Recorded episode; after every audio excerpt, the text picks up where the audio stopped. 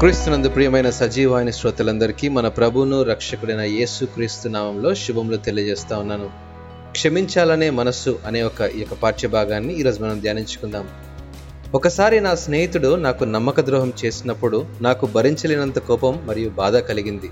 వాస్తవంగా క్రైస్తవులమైన మనం అట్టి పరిస్థితులలో మన స్నేహితుల్ని క్షమించే వారంగా ఉండాలనే విషయం నాకు తెలుసు.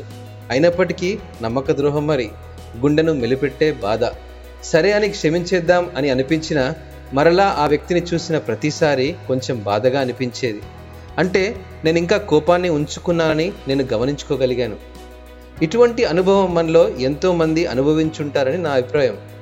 ఎలాగైతేనేం దేవుడు నా ప్రార్థనలను ఆలకించి ఒకానొక రోజు పూర్తిగా నా మనసులో నుంచి అట్టి ఆలోచనలు తీసివేయడానికి సహాయం చేశాడు. చివరికి నేను విడుదల పొందగలిగాను.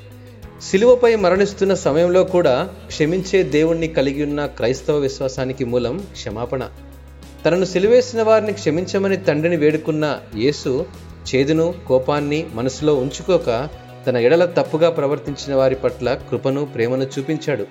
మనలను బాధించే వారిని ప్రేమించే విషయంలో క్రీస్తు వలె మాదిరి కనబరచడానికి అనుసరించడానికి మనం క్షమించవలసిన వారిని ఎవరినైనా క్షమించిన ఆలోచించడానికి తరుణం ఇదే.